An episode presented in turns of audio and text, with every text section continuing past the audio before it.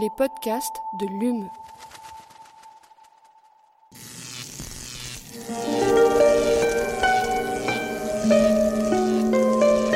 Allume la science. C'est une des nombreuses manières d'essayer de comprendre l'homme. Eh bien, imagine que toute forme de vie sur Terre meurt instantanément et que chaque molécule de ton corps explose à la vitesse de la lumière. Une sorte de, de relativisme absolu. Inversion complète de la charge des protons. La Terre va entendre ces mots. Allume la science. Bonjour et bienvenue à tous et toutes dans Allume la science, l'émission qui vous branche sur l'actualité des laboratoires de Muse, Montpellier Université d'Excellence. Il en est des clowns, des chats, des lunes, des pilotes, des rouges ou des mandarins. Mais celui qui nous intéresse aujourd'hui est un drôle de zèbre.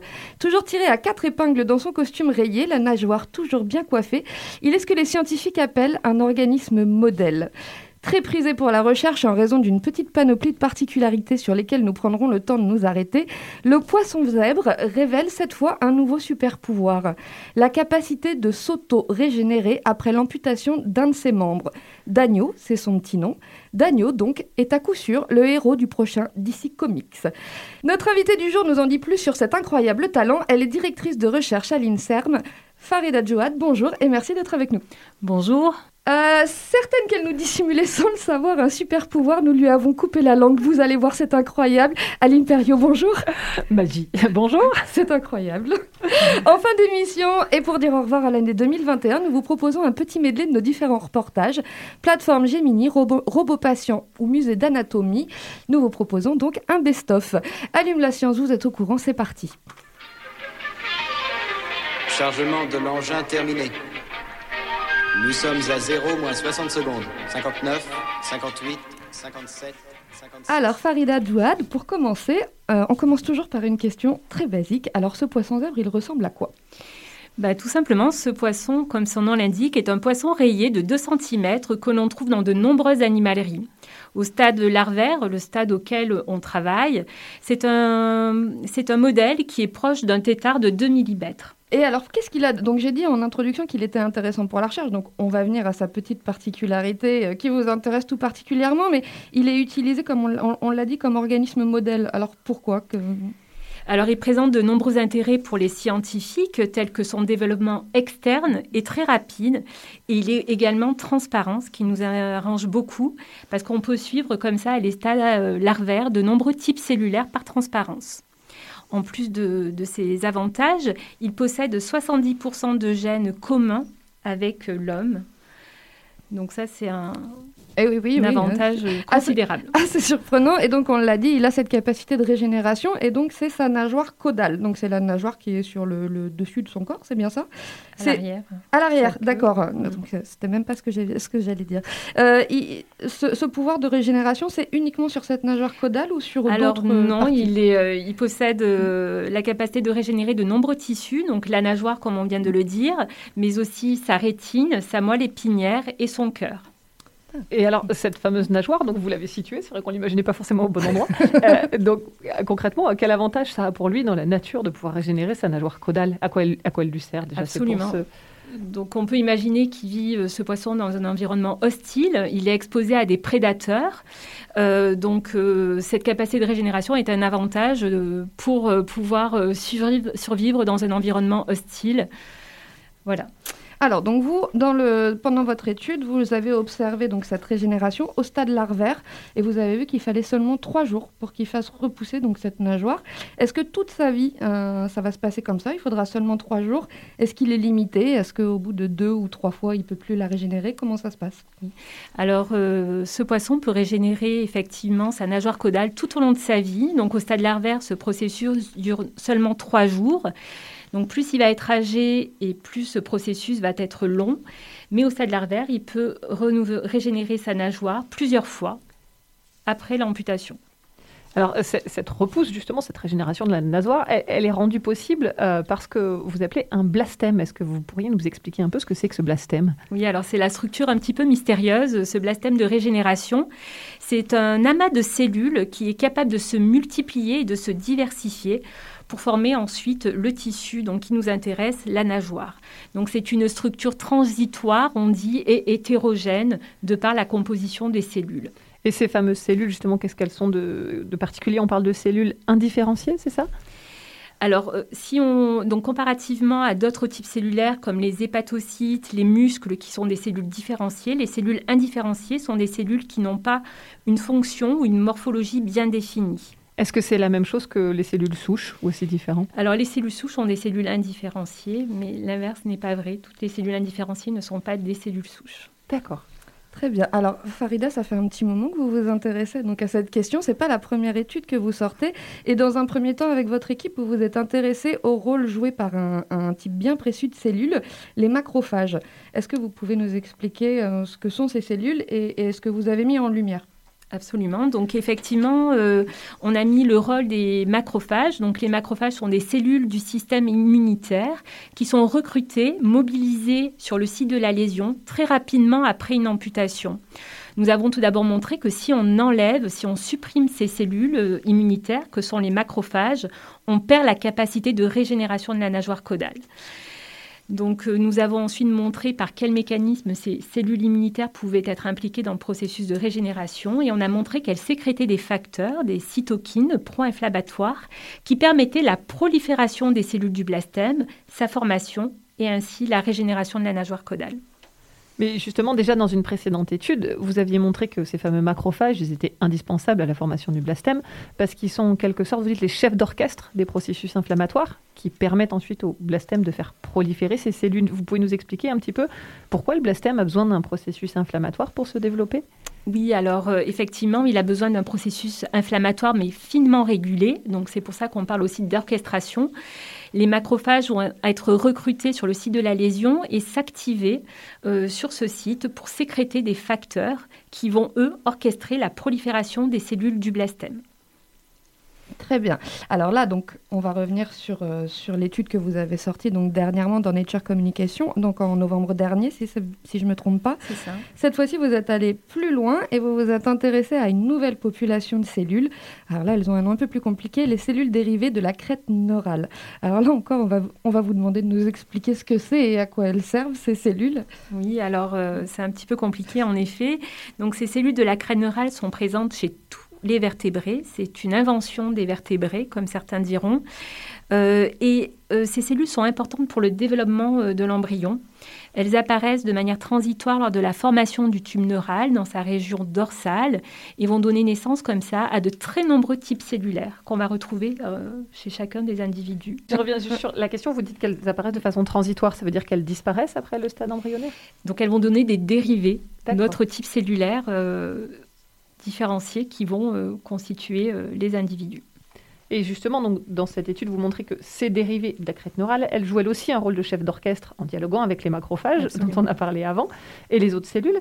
Mais comment est-ce qu'elles font pour dialoguer et échanger des informations, toutes ces cellules? Absolument. Donc, euh, la première observation qu'on a pu faire, c'est qu'en présence des cellules de la crête neurale, on a un recrutement, la mobilisation des macrophages dont je parlais un peu plus tôt, euh, se fait grâce à ces cellules dérivées de la crête neurale. Ces cellules vont sécréter des facteurs qui vont permettre un recrutement des macrophages. Ensuite, ces deux types cellulaires, les macrophages et les cellules de la crâne neurale, vont se toucher, dialoguer, faire des contacts et ainsi s'influencer, se permettre entre elles de changer de fonction qui va être nécessaire au processus de régénération. Alors, donc ces observations, vous les avez faites sur le, poisson zèbre, comme on l'a dit. Euh, vous avez utilisé notamment une méthode qu'on appelle celle du séquençage de cellules uniques. Est-ce que vous pouvez nous expliquer en quoi ça consiste? Oui, alors le séquençage de cellules uniques nous permet de connaître la diversité cellulaire des tissus. On a pu comme ça euh, euh, préparer des tissus afin de connaître le profil ARN au niveau d'une seule cellule et de cette manière-là déterminer la cartographie, l'identité des cellules qui composent le fameux blastème de régénération dont on a parlé. Alors, vous nous l'avez dit tout à l'heure, euh, la, question des cellules dérivées de la crête neurale, elles sont communes à tous les vertébrés, comme les macrophages. Donc, on a tous, et nous les mammifères également, des cellules de la crête neurale. Alors, pourquoi est-ce que, priori, on ne parvient pas, nous, à régénérer nos membres?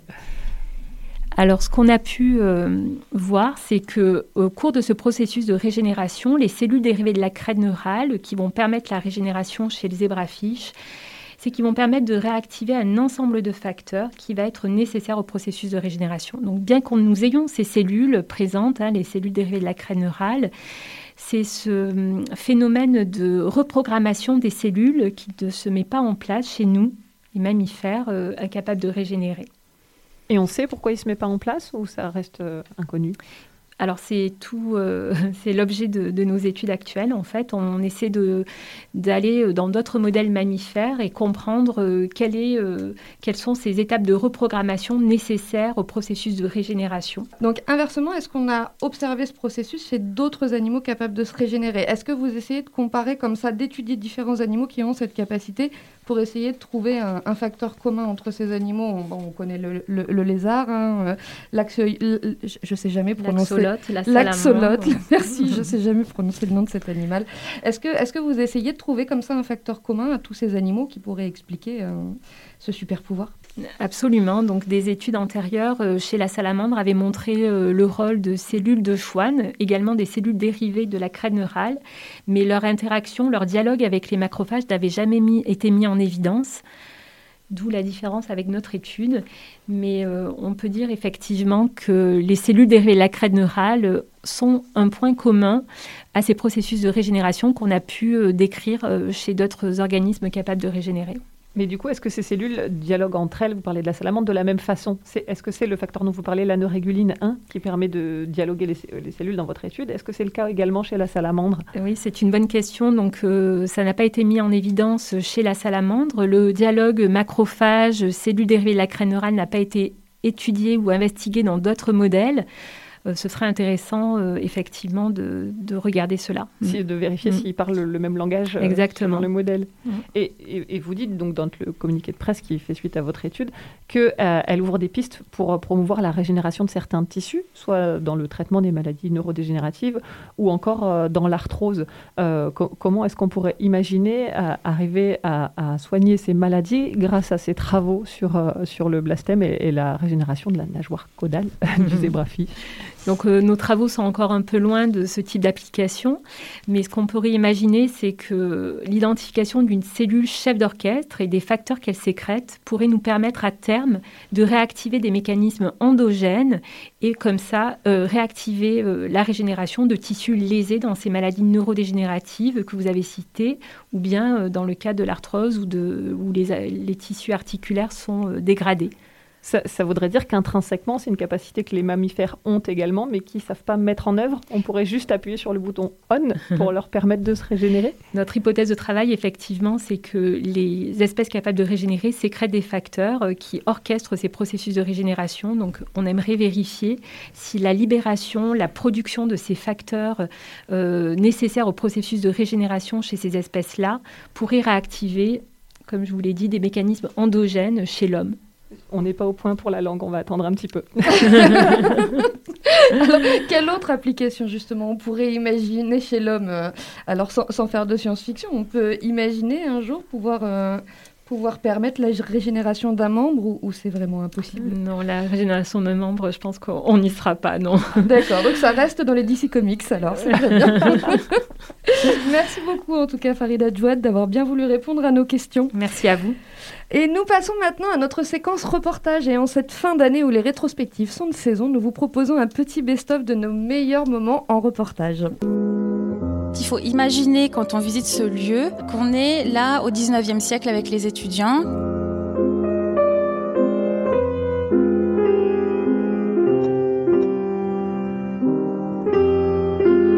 Je suis Marie-Angeline Pinaille, régisseuse des collections à l'Université de Montpellier et je suis en charge des collections d'anatomie à la faculté de médecine. Alors en premier, vous avez toute cette partie-là qui est consacrée aux collections dites en fluide. C'est-à-dire que ce sont des spécimens naturels, donc des pièces réelles qui ont été... Je décris juste qu'on voit, en fait, ce sont, ce sont des tranches de cerveau, c'est ça? C'est ça, ce sont des coupes anatomiques qui sont transversales. La particularité, c'est qu'elles ont été faites sur un même corps. Donc là, on est dans les années 1920. On commence déjà en fait à étudier euh, le corps par euh, des séries de coupes qu'on va plus tard retrouver dans euh, le scanner.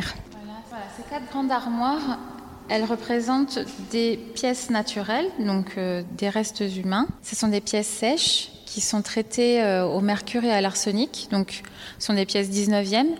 Les étudiants, en fait, à l'époque, avaient euh, dans leur concours annuel, leurs examens, ils devaient réaliser des dissections.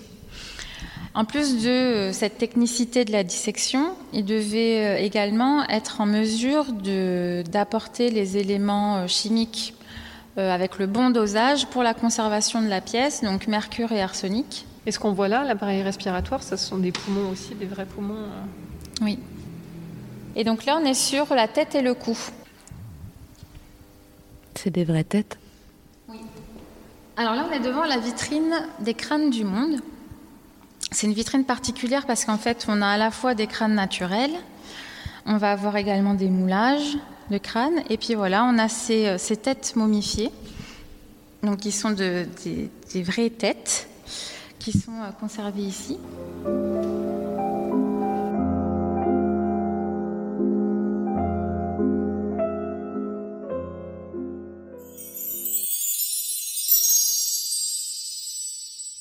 Suis la responsable de la plateforme pour insectes de quarantaine, donc qui s'appelle PIC. Là, on est juste devant le SAS, donc on va pouvoir rentrer.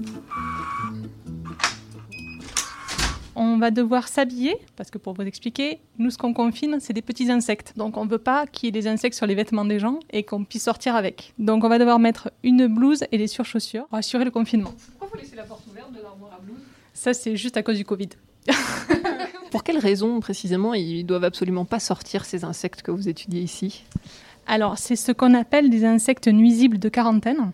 Donc, ça veut dire qu'ils font partie d'une liste de la Commission européenne qui, indiquent qu'ils ne sont pas présents euh, dans le territoire européen et que s'ils arrivaient, ils créeraient euh, des dégâts et, des, et des, des, problèmes économiques. Donc pour travailler sur ces insectes-là, on doit travailler en conditions confinées. Donc on a pris le parti qu'il n'y ait pas de raccordement euh, de l'eau à l'égout pour être sûr qu'il n'y ait aucun insecte qui puisse partir dans l'égout. J'imagine que toutes les entrées et sorties possibles ont été envisagées, la ventilation, les fenêtres. Effectivement, la plateforme a été conçue pour être complètement étanche aux insectes. Le sol a été travaillé pour ça. Les plafonds, les cloisons sont étanches, les fenêtres sont fixes. On a même pensé à boucher les sorties de gaines électriques ou les sorties d'évacuation d'eau des clims à tout moment.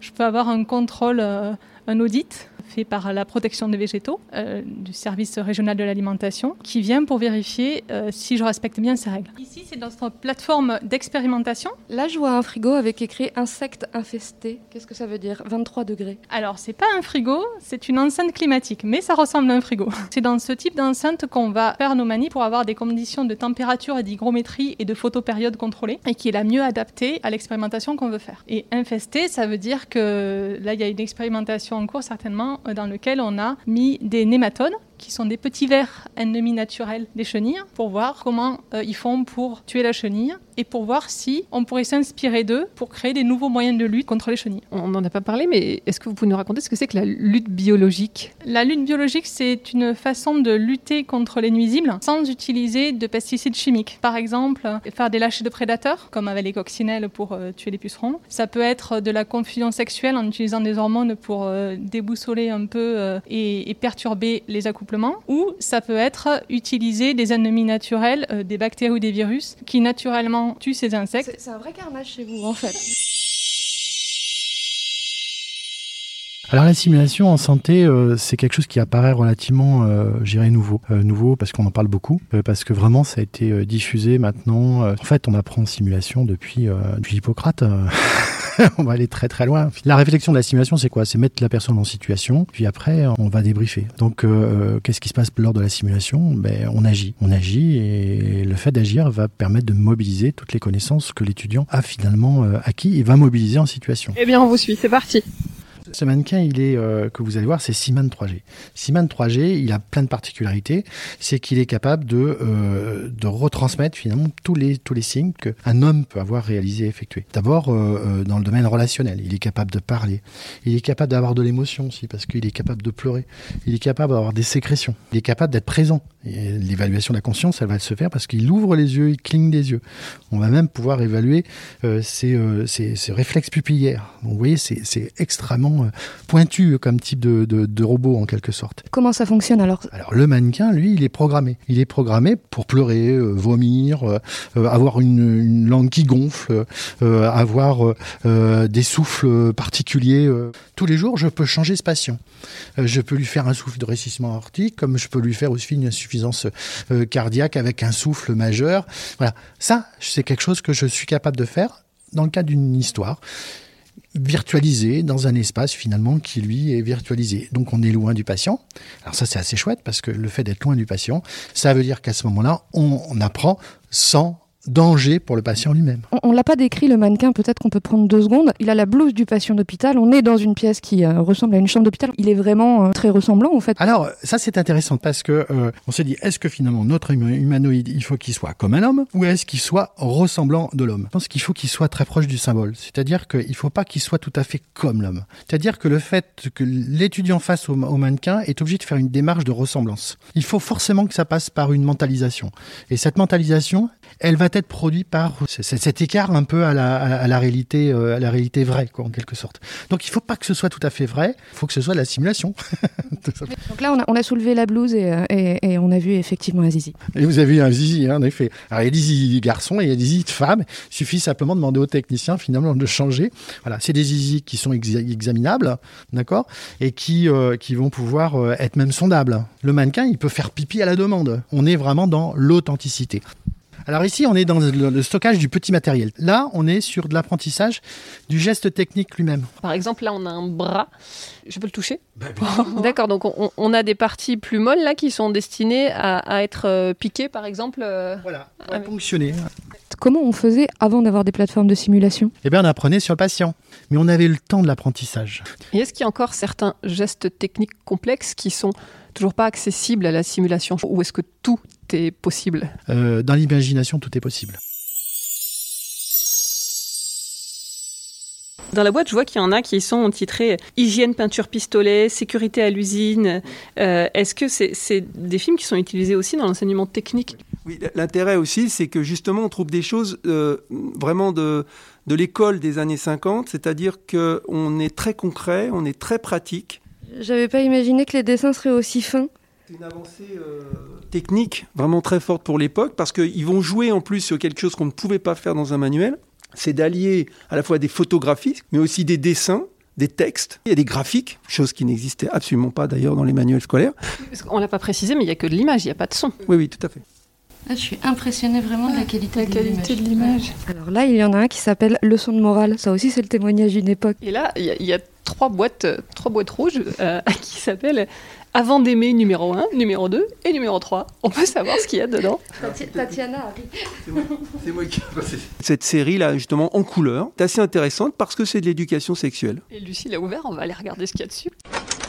Il y en a qui m'intriguent quand même. Ce que tout assuré social doit savoir, ça s'adresse à des enfants. Il y a tous les ministères qui se mettent à faire ça. Donc euh, par exemple, le ministère des Affaires sociales, se dire de connaître ce qu'est la sécurité sociale, euh, euh, les caisses d'allocation familiale, comment ça fonctionne, comment on va même au bureau de poste, etc. Des, choses vraiment de la vie quotidienne bah, est expliqué ici dans, dans ces films fixes parce qu'on a beaucoup d'associations aussi. Alors il y a les ministères, puis il y a les associations. Par exemple, on en a des très drôles sur l'association de sauvegarde de la morue, qui, là on aime beaucoup ce film, et qui nous explique pourquoi il faut absolument euh, manger de la morue et qu'est-ce que la morue. Et donc on a tout l'historique de la morue euh, et, sa géographie pour ensuite nous expliquer que c'est un bon produit.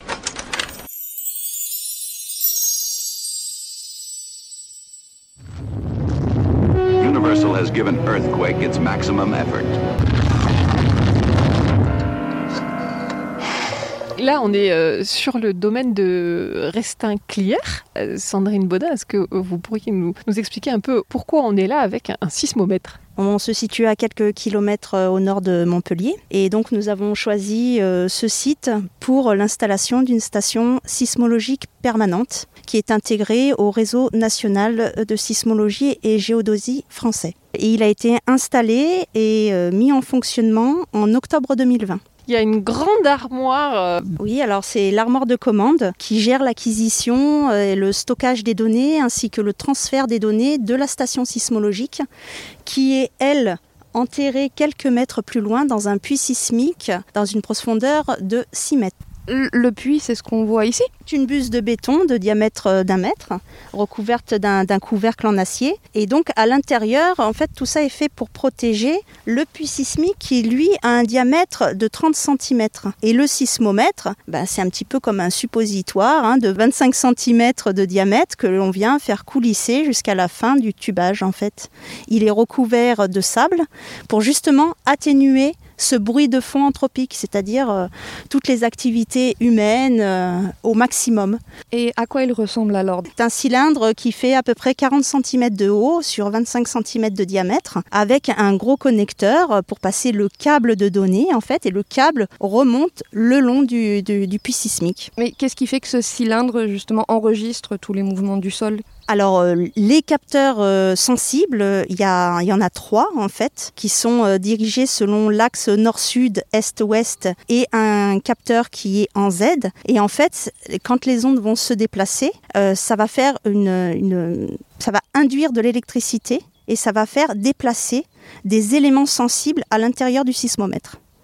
Et c'est ce déplacement d'éléments sensibles qui est converti en fait en microvolts alors euh, le sismomètre mesure le déplacement des ondes euh, sismologiques. Donc on a la mesure du déplacement, euh, la direction s'il y a un événement sismique. Que cette station sismologique, elle fait partie du réseau national français qui est composé de 172 stations et donc effectivement, cet appareil mesure tout événement sismique. Donc ça peut être des séismes, des séismes locaux, mais aussi on enregistre des séismes lointains euh, au Japon ou autres.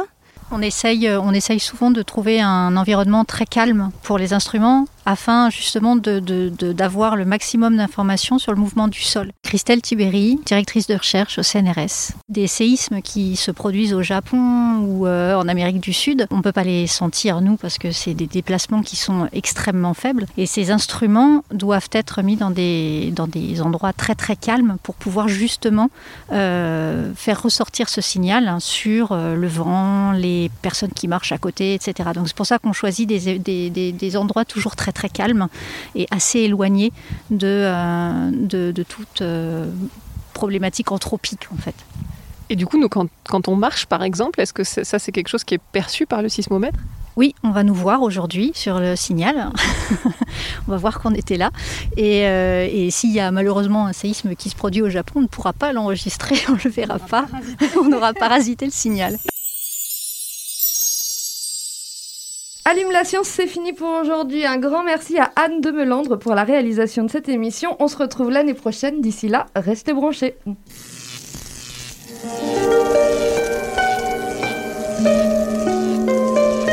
Allume la science.